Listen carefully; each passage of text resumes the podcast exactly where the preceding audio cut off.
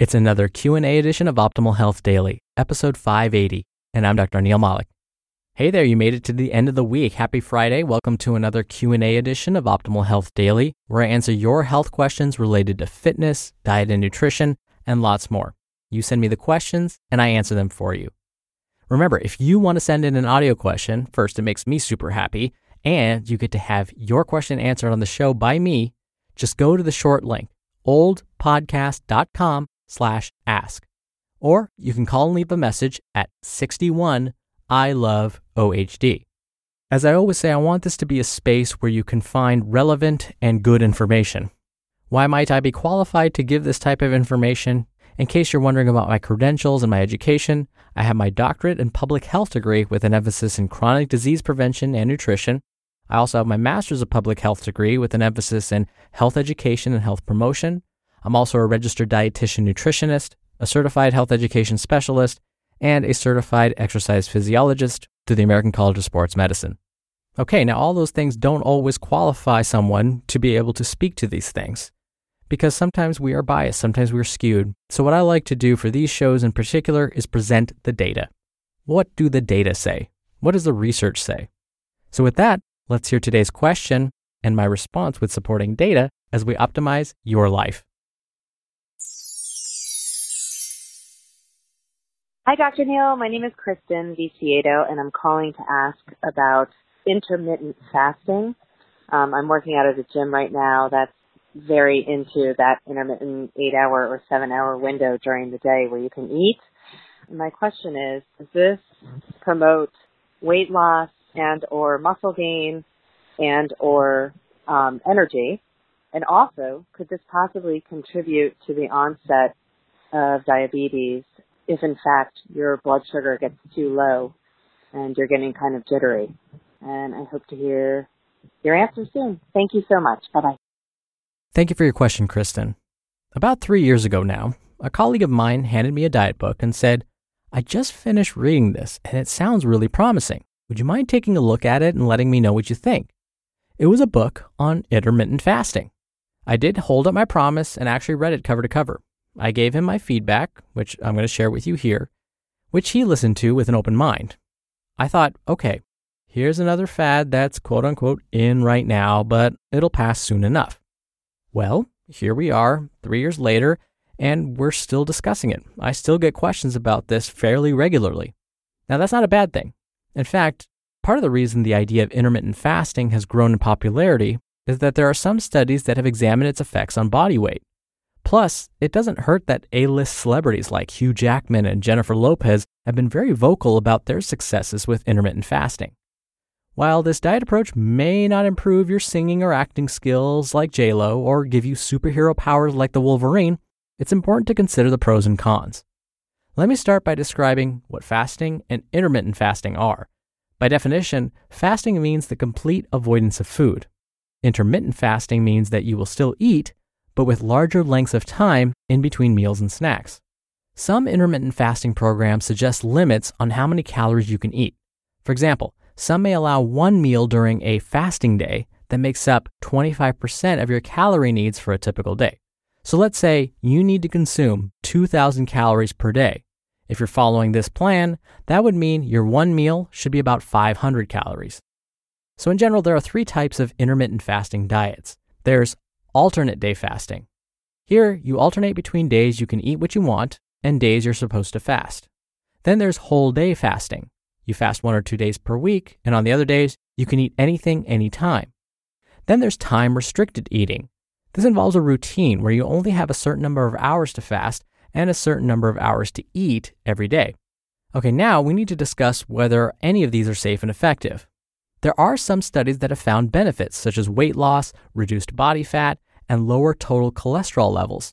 Sounds really good, right? Well, on the other hand, researchers have also found that intermittent fasting may be just as effective as watching what you eat and reducing your daily calories. Short-term intermittent fasting may reduce body weight and body fat because, by fasting, your body relies more on your fat stores for energy. This has been shown especially within the first 24 hours of fasting and seems to peak between 18 and 24 hours of the fast. Also, fasting has been shown to increase metabolism in the short term. So at this point, this is sounding really good, right? You might be convinced, let's do this. However, as always, you must ask yourself, is this right for me? When we look at longer-term studies, most of the ones I mentioned earlier were done in the short term, like 1 to 6 months. Researchers are finding that very low-calorie diets do not have better long-term weight loss results when compared to less extreme diets. Also, when they study these diets, they often use young, otherwise healthy folks. In fact, many of the studies included athletes. Since most of us aren't young, healthy athletes, we need to be sure that this eating pattern is right for us. Plus, there are also some risks for nutrient deficiencies, you could lose some muscle mass, and there's the possibility that you'll actually gain more weight, possibly as fat weight, if and when you go back to a typical eating pattern. But if you're one of those folks that find yourselves snacking way too often throughout the day or always eating too much during meals, then intermittent fasting may be a reasonable way to restrict calories for weight loss in the short term. Some researchers, though, have found that others can overeat to compensate after their fast. So again, you kind of have to know yourself and your habits. So back to your specific questions, Kristen. Could intermittent fasting lead to fewer muscle gains or cause diabetes? Some health professionals believe that intermittent fasting may harm athletes. Research in this area is sparse, so we can't really say for sure what may or may not happen over the long term.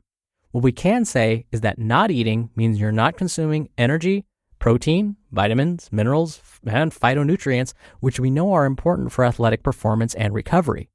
And then to try and make up for all those missed nutrients after the fact, well, this could lead to overeating. One study did find that male athletes following an intermittent fasting diet experienced reduced speed.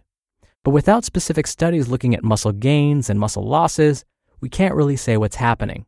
Similarly, we can't say whether or not intermittent fasting may cause diabetes because we don't have studies on this topic, so we just don't know for sure. There are some folks, though, that I would advise avoiding this style of eating. This would include those that currently have diabetes, especially those that are on blood sugar lowering medications.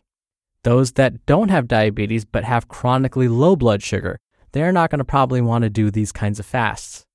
The elderly, children, pregnant and breastfeeding women, these are also folks that probably don't want to try this type of diet at the moment.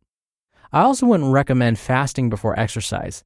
You may end up fainting or worse due to those low blood sugar levels, which can make you feel weak and jittery. That's not great if you're trying to lift a heavy weight especially. So as always, definitely check with your personal physician before beginning something like this, just to be safe. Thank you again for the question, Kristen. You'll be entered into a very small raffle every month to win a book. And if you want to be in the raffle, send me a question. Just come by oldpodcast.com/ask. Right on that page, you can record straight from your computer's microphone.